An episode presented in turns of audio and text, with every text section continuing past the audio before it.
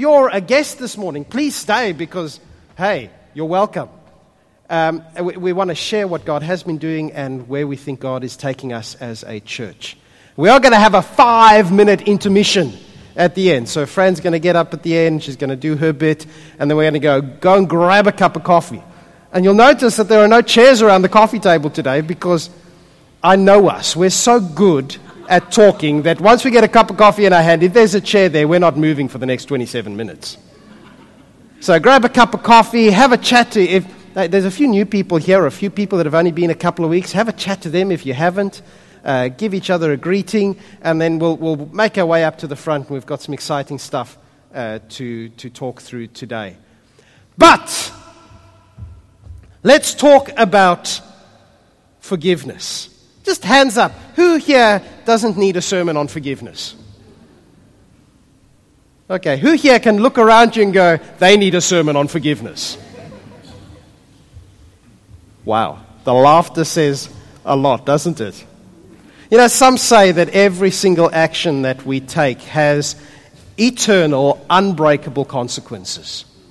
Uh, this is quite a popular idea in our world. We've got, we've got the idea of karma which I'm, I do not pretend to be an expert on karma, but the idea that if you do something bad, something bad will happen to you. Is that kind of, am I, am I putting it right? If you do good, good comes to you. If you do bad, bad comes to you. If you knock over the Bible stand, well, actually nothing happens, does it?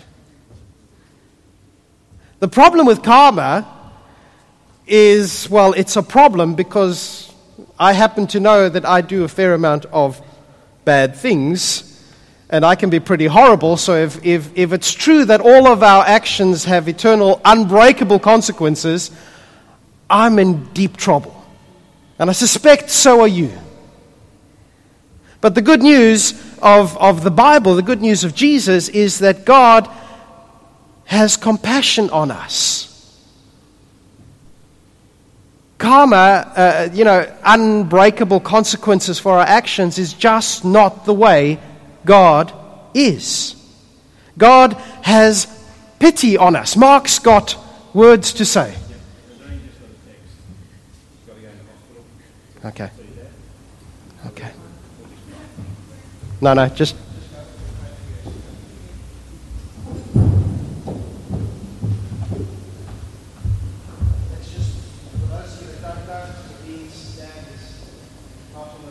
way. We're just going to pray for her now. Father, we pray for Nadine and we pray for her mum and we pray for her dad. Oh, God, it's a messed up, broken world and it's so, it sucks. God, please give peace. Just wrap your arms around Nadine around her mother, around her family. Lord, show them your love. Lord, be God in this circumstance. And as Nadine's family, we, we want to hold her up to you. And we say, God, please don't take away the pain, but be with her in it, I pray. Amen.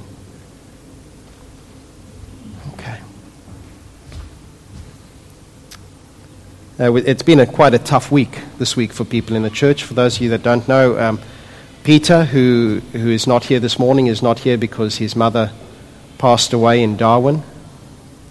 Um, and Nadine's father is, if he hasn't passed away, he's very close to passing away right at the moment. So please keep them in your prayers this week.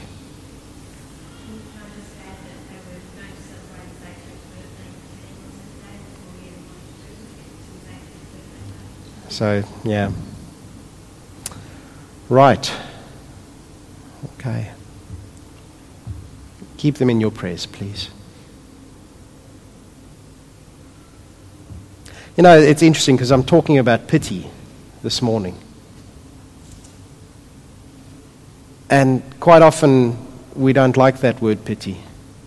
Especially when we have a circumstance like that. people don't want to feel pitied, do they? They don't want to feel like you just, you know, uh, pity's almost got that sense of looking down on someone. Almost of kind of like, you know, I feel sorry for you. Quite often, people will say to you, I don't need your pity.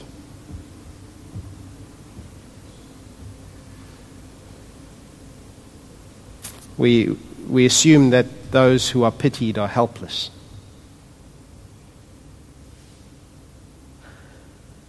But I want to suggest to you this morning that to pity someone is actually not to think of them as lesser than we are. And I want to suggest to you that pity is actually a godly thing when it's done in a godly way. We've read that really long Bible reading this morning. Forgive us our trespasses as we forgive those who trespass against us. Forgive us our sins as we forgive those who sin against us. Forgive us our debts as we also forgive those who are indebted to us. And so often when we pray, Father, forgive us our sins, what we're really saying is, Father, give me a break. Uh, I'm not actually that bad. I just need to be let off the hook this one time again. But unfortunately, the Bible is pretty clear that, that actually, in the very worst of ways, we are pitiful creatures. We are pitiable. We really are that bad. It's not just that we need to be given a chance, we, we just really are that bad. Yes, God is tender hearted and God is compassionate towards us, towards those who fear him. Psalm 103, verse 13 and 14, has got this beautiful bit in there. It says that God knows how weak we are. He knows that we are only dust. We're, we're here today, we're gone tomorrow.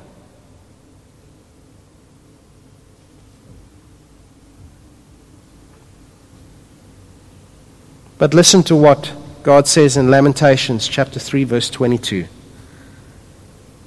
God's faithful love never ends, and his mercies never cease. Isn't that wonderful? See, the good news is that God looks at us as rebels against Him, as people who constantly do the wrong thing, who constantly mess up, who are constantly broken and breaking others and breaking ourselves. And God looks at us and God says, I, I have pity on you. I, I see how helpless you are. I see that you cannot save yourself. I see that you cannot survive by yourself. I, I see that you don't have any power yourself. I, I, I see that, that in the end, you are just dust and that without me, all of us get eaten by death. And the good news is that then God acts because he pities us. God is moved with compassion for us. He, he shows us mercy. Mercy is pity in motion.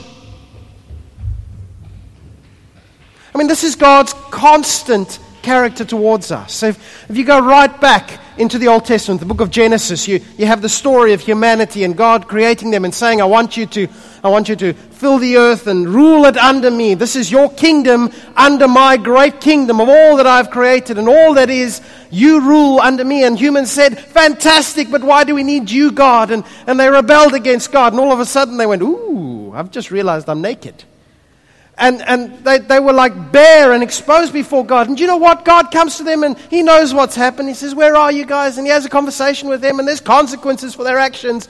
And you know, one of the interesting things is God sends them out into a world of death and darkness. There's a really interesting line there in Genesis chapters 3 4 where God says, where, where the, the Bible says that God made some clothes for them. And why did God do that? Not because God was embarrassed that they were naked and that their, their skills in sewing fig leaves were really poor. It's that God looked at them and He had pity on them.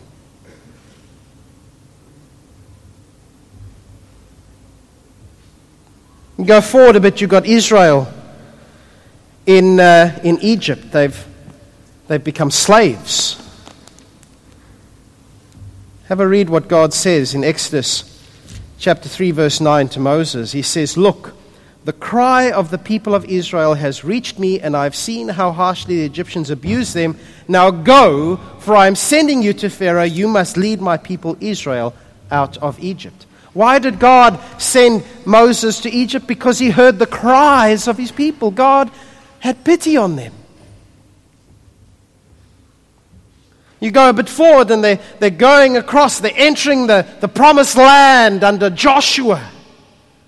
And you find this woman at, uh, at Jericho, Rahab, and, and, and, and she puts her trust in God, and God has pity on her, and her and her family are spared. They become part of the people of God. Great story, read it sometime. You move on, you've got King David, just a brilliant king with a brilliant, messed up life who, who commits adultery and then to cover it up, kills the husband of the woman that he's taken for his own. Uriah is dead on the battlefield by David's instruction.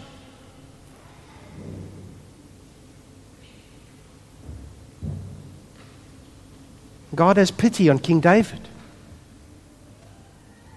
Despite what he has done, through David's line will come the rescuer of humanity. God could have said, I've had enough of you, David. I'm going to I'm going to choose someone else. You're just a pathetic, no good, and you mess up all the time. But David turned to God and threw himself on God's mercy, and God had mercy on him. He had pity on him. Mercy is pity in motion. Jump forward to David's great descendant, Jesus, who, who walks on this earth, God Himself made flesh. And you get the untouchables, the lepers. And He touches them and He heals them. We have Jesus looking at those who are in desperate states and, and bringing God's love and forgiveness and saying, The kingdom of God is near. You guys, this is not how it's meant to be. There's a beautiful moment where Jesus comes to Jerusalem and he just cries out, Jerusalem, O Jerusalem, how long I've longed to gather you under my wings. That's, for goodness sake, let's read the Bible properly. Jerusalem! Oh, Jerusalem. How long have I longed to gather you, but you would not come? He has pity. The widow of Nain, as, as she's bearing her son out, her only son, on a funeral bier, and Jesus has pity on her, has compassion on her. Lazarus, Mary, Martha. Jesus stands up at one point and says, Anyone who's thirsty, come to me and drink, and, and you won't be thirsty again. I know how desperately thirsty you are, and, and I'm here because my father and I have, have seen your desperate state. And he goes to the cross, not having to, but choosing to, to die for our sins, for our wrongdoings, for our rebellion against God, not because he has to, but because he has pity on us. Sometimes we like to think of God as this, this unmovable person who doesn't have emotions. I, I don't see that God in the Bible. God is moved by us, He's moved to pity us.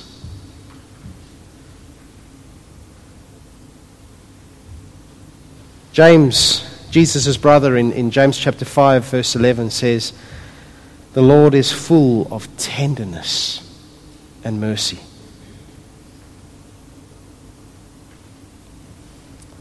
Forgiveness. Some of you are thinking, well, you're supposed to be preaching on forgiveness this morning, Nick. Forgiveness is pity enacted. It's God in love giving us what we don't deserve and not giving us what we do. God's pity sees you and me as people who can't pull ourselves out of a rut. God's pity knows that we deserve everything that's coming for us. But as James says in James chapter 2, verse 13, mercy triumphs over judgment. And triumph sounds nice, doesn't it? But it, the, the word actually uh, comes from the word for boasts or brag. Mercy brags that it beats judgment. And, and where does mercy come from? Mercy is pity in motion. To ask for forgiveness is to admit that I'm guilty. Now, some of you are sitting here going, oh, Nick, there's so much talk about pity and pitiful and all of this. Um, Dallas Willard is brilliant on this topic. He, he's got a line that says, If when I ask for forgiveness, my pride is untouched, I haven't really asked for forgiveness. If when we say, Forgive me, there's not that little bit inside of me because we're broken that goes, But I shouldn't have to ask you. I'm not that bad. You should just do it because that's who you are. If, if our pride is not touched when we ask for forgiveness, we haven't asked for forgiveness. Because forgiveness involves us humbling ourselves. And this is true of God and this is true of each other. If you have offended your spouse or your friend, Quite often, it's not something you go, wow, I really want to go and ask for forgiveness now because I did absolutely nothing wrong in that situation and they were entirely right. Amen? No, we go, you know what? Part of me thinks that they were a scumbag and they should just have not taken offense. But if I ask for forgiveness, I actually have to stop and go, you know what? I was in the wrong.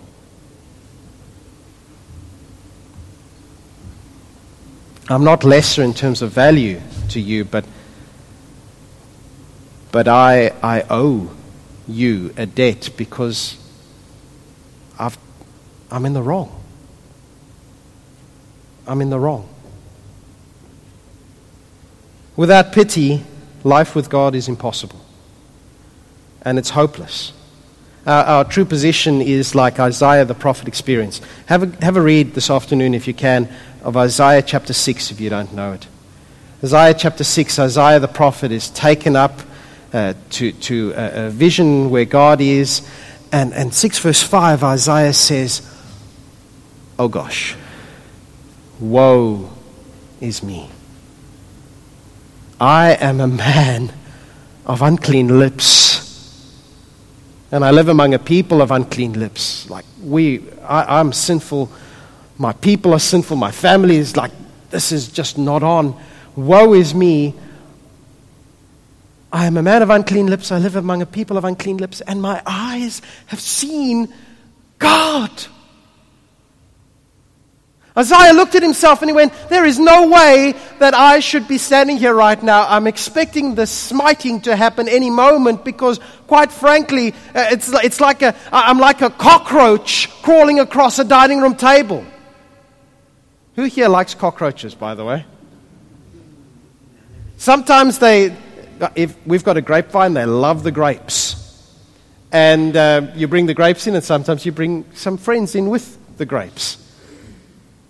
And our first reaction is not, oh. Our first reaction is, or maybe not, because they're messy when you stamp on them. But I think that's what Isaiah's expecting is going, man, I now that I'm seeing God, I, I realize I'm like a cockroach before Him.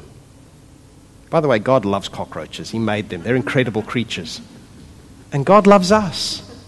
In Isaiah, an angel comes and takes a, a, a flaming coal and he touches Isaiah's lips with it and says, See, your, your guilt is taken away. Why? Because God had pity on him. Yes, he deserved to be stamped on, but God had pity on him. And, and God pities us in the same way. If we come before God thinking that we have a right to stand there in ourselves, we've got another thought coming. The only right we have to stand there is that Jesus says, I have acted out of my Father's pity for you so that you can stand. See this cross. It has touched your life, and now you can stand. Jesus says we should ask God to forgive us our sins. But then he also says, as we forgive those who sin against us. See, those who have been shown pity can in turn show it to others. There's a story in Matthew chapter 18, a really well known story of uh, Jesus tells of, of a, a, a servant who owes billions of dollars to a king. And he goes to the king, and, and the king says, Okay, let, let's call in the debt. You, you owe it to me. And he says, Oh, king, give me a bit more time. I'm working out a plan. I'm going to pay you back. There's no way you can pay the king back. And the king looks at him, and he has compassion on him, he has pity on him. And he says, You know what? I'm going to forgive your debt. Billions of dollars. I, I, can cover that easily. It's, it's no skin off my back. Off you go. That, that's fine. And the servant is very obsequious and he walks out, thank you, thank you, thank you. And he goes and finds someone who owes him $10. Maybe he bought him lunch one day. A little bit more than $10, a couple of grand maybe. And he says to his servant, um, You owe me money. And his friend says, you're right, uh, but you know, times have been tough. Uh, I, I, haven't had a steady job for a while. Um, you know, the kids are growing up and they haven't been well. We've had the doctor's bills. We, we, we're really struggling. And yesterday the car broke down and we need, we need new tires this week as well. And look, I'm, I'm good for the money. I'll get it to you. Would you just give me a bit of time? I, I'm, I'm going to get it. Thank you so much for lending it to me. I want to pay you back. This is with the Nicholas embellishments, by the way. And the first servant looks at him and says, You scumbag, I lend you good money, and this is how you repay me. You go to debtor's jail. Until you can pay me back every cent, I don't want to see your face. You're going to pay for what you've done to me. And some other people find out and they go to the king and they say, Do you realize what, what Joe's just done? And the king calls him in and he, he says, Yeah, good job.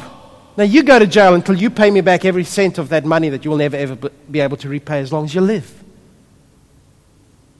Because obviously you don't know what it is to have been forgiven by me because you went out and you just, you just didn't treat your fellow man with mercy, with pity, the way I treated you.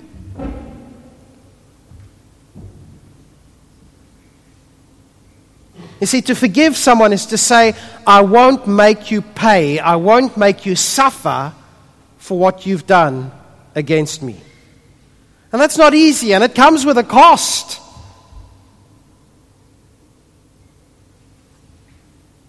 Our pride gets in the way of us asking for forgiveness, but our pride gets in the way of us giving it as well. If my heart is closed against forgiving those who have hurt me, then my heart is also closed against God forgiving me because I don't see myself as pitiful, I see myself as valuable. I read a wonderful illustration that says you can't hold out your hand to receive God's mercy and pity and forgiveness while at the same time holding a fist against your brother. If your fist is like that, you're not going to be able to hold on to it. Imagine that you're in a war zone, you're, stuck in a foxhole you're being bombarded by the enemy, pounded from every side, and you call for an evacuation, and, and it's dangerous, but the commander takes pity on you. He sends a helicopter in, they, they pull you out, and you're safe, and you look back and you see your mates left behind there.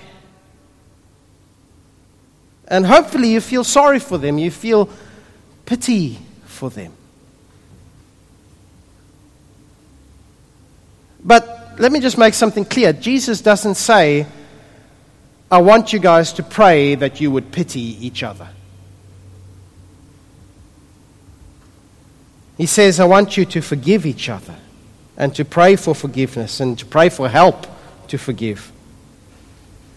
I want you to pray for pity enacted. I want you to pray for God to enact His pity for you, and you in turn to enact your concern for each other. Let, us not misunderstand Jesus. Um, if you forgive someone who has done something wrong against you, you don't automatically earn God forgiving you. It's not how it works. But if our pride holds sin against us so tightly, if, if we think that a sin against me is, is so high that it's higher than my sin against God, then we're really saying to God, I am better than you. You don't have the right to pity me. Don't give me your pity. If I am pitiful, if I realize that I, that I stand and breathe and, and exist only because God has mercy on me, God gives me undeserved kindness, how can I stand here and think myself superior to someone else? If I hold on to a grudge, if I pamper a grudge, if I cling to the hurts that have been done against me, what I'm really saying is, God, I don't want pity to be part of my life. You can't have your cake and eat it too. You can't say, Give me pity from God, but refuse to give pity to others. Pity is a, it, it's, a, it, it's, a, it's a deal it's a package deal. Forgiveness, which is pity put into practice, is a package deal. Mercy, which is pity in motion, is a package deal. We can't say, Give it to me, God, but, but I won't give it to somebody else. How we forgive others is a, a, a, a weather bell for our soul. But Nick, you don't understand what they've done to me. You don't, you don't know the hurt that they've caused me. Let's be honest, quite often the things that people offend against us are really minor and stupid things. My uncle and my grandmother, for I don't know if they're talking now, but for a long time they didn't talk over the Bibra Lake extension of Roe Highway. And you laugh, rightly so, because it's a stupid thing to, to fight over to break up a, a good family relationship over. Sometimes we fight about stupid things, amen? But sometimes people really hurt us. Sometimes people really hurt us. And the church has its share of hurting people who do horrible things. And the idea of forgiving them, of showing pity to to people who have really hurt us.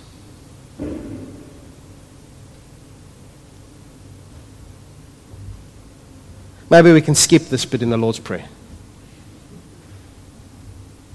John Piper says, For those who have really hurt us, we think it would be foolish, unwise, and make us miserable if we forgave them.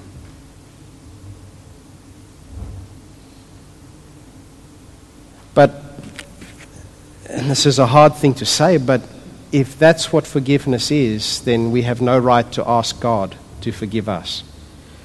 Because we would be saying, God, would you please be foolish?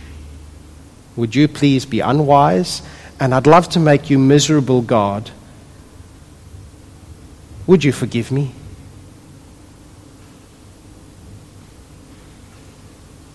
Because the worst that people have done to us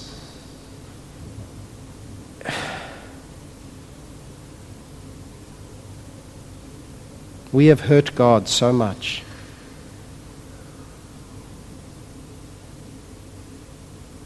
And He still loves us. Isn't that amazing? Isn't that wonderful? Isn't that good news? Forgiveness is not about making us miserable. Forgiveness is about the love of God. Yes, people do horrible things. Yes, people have hurt me. Yes, people have hurt you. Maybe the depth that you have been hurt is so large that that, that, that, you struggle to forgive them. I'm, I'm not saying if you don't forgive them, you're in trouble. I'm saying if you say, I will not forgive them, you and God need to do some talking. And sometimes with our hurts, we need, to, we need help. We need to talk through things. We need to, we need to discuss it with, with uh, one of the elders, with myself, maybe even with a professional person to help you deal through some of these things. But, but if we refuse to forgive, what we're really saying is that we are better.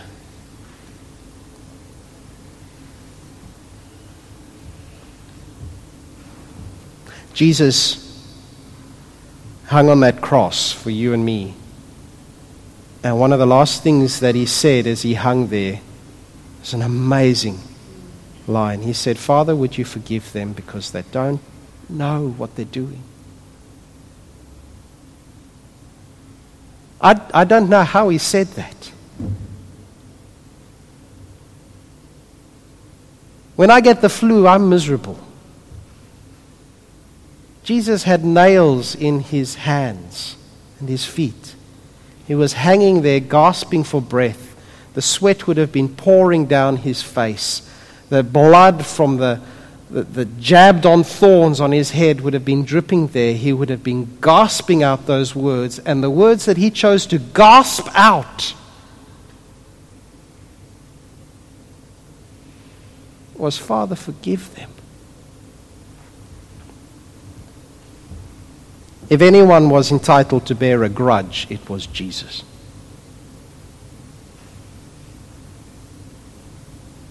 And he knew what he was going to go through when he taught us to say, Father, forgive us as we forgive those who do wrong against us. Sometimes we, we struggle to forgive other people. Sometimes we struggle to forgive ourselves. The problem in both cases is our pride. We don't want to accept that we are pitiful. We don't want to accept that we can only live on the basis of pity enacted. We don't want to accept that any good that comes to us is very rarely deserved. Jesus says, Swallow your pride. Say, Father, forgive me. I failed again. And say to each other, I forgive you. I, am actually no better than you. I can have pity on you because I am pitied. I don't think myself better than you. I don't think you any less than me, but, but I know that, that I want to give you life because life has been given to me. I'm not going to hold your crime against you. I know what it's like for God to release me from my debt, and it's good. It's good. I want to show that kind of love to you. It's going to cost me, it's going to hurt me, it's going to going to eat at my pride. But Romans 4 7, oh, what joy for those whose disobedience is forgiven, whose sins are put out of sight. Yes, what joy for those whose record the Lord has cleared of sin. If this morning you haven't said to God, God, actually, I'm, I'm rubbish. That's all it takes. You just say, God, have, have mercy on me, a sinner. And God says, Absolutely. I've been waiting for you to say that to me. And maybe this morning you're sitting here and there's somebody in the church or in your family or in your workplace that you haven't forgiven, that, that have hurt you so badly. if you can forgive them this morning, we're going to just take two seconds. I want you to just bring them to mind, and I want you to say, God, help me to forgive them. I'm going to let go. I'm, not, I'm going to refuse to make them pay for what they've done to me. By the way, there are still consequences for our actions. If you jump off a cliff, God will forgive you, but you'll still hit the ground. But God's not going to be standing there pushing you to make you go faster. Maybe this morning, the people that have hurt you have hurt you so badly that the idea of forgiving them, it sounds like I'm up here talking airy, fairy, fairy tales. That's not how life works. I want to suggest to you this morning if the best you can do is to say, God, I need you, would you add to that? And God, I don't want to forgive this person, but you say I should. So help me to want to do that.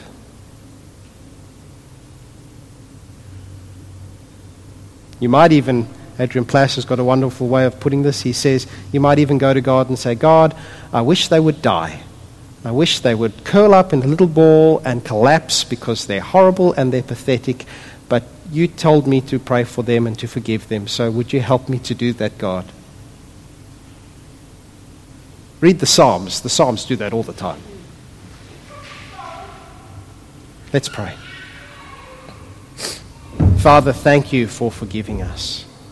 We come to you not because we have any right to stand. We are unclean people.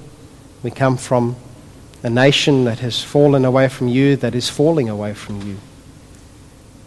Have mercy on us.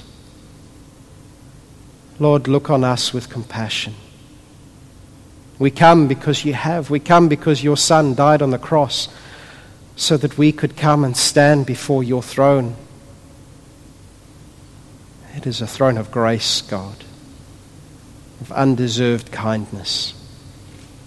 We come and we, we stand and we fall on our knees and we say, Jesus, have pity on us. And we thank you that you do. And God, right now, we just want to stop and, and think about those in our own lives who have hurt us. Big things, little things, enormous things.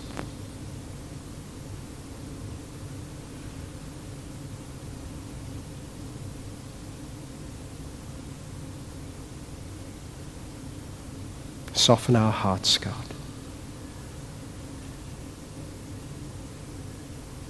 We don't want to hold we don't want to hold a sword against their neck when you have spared us that.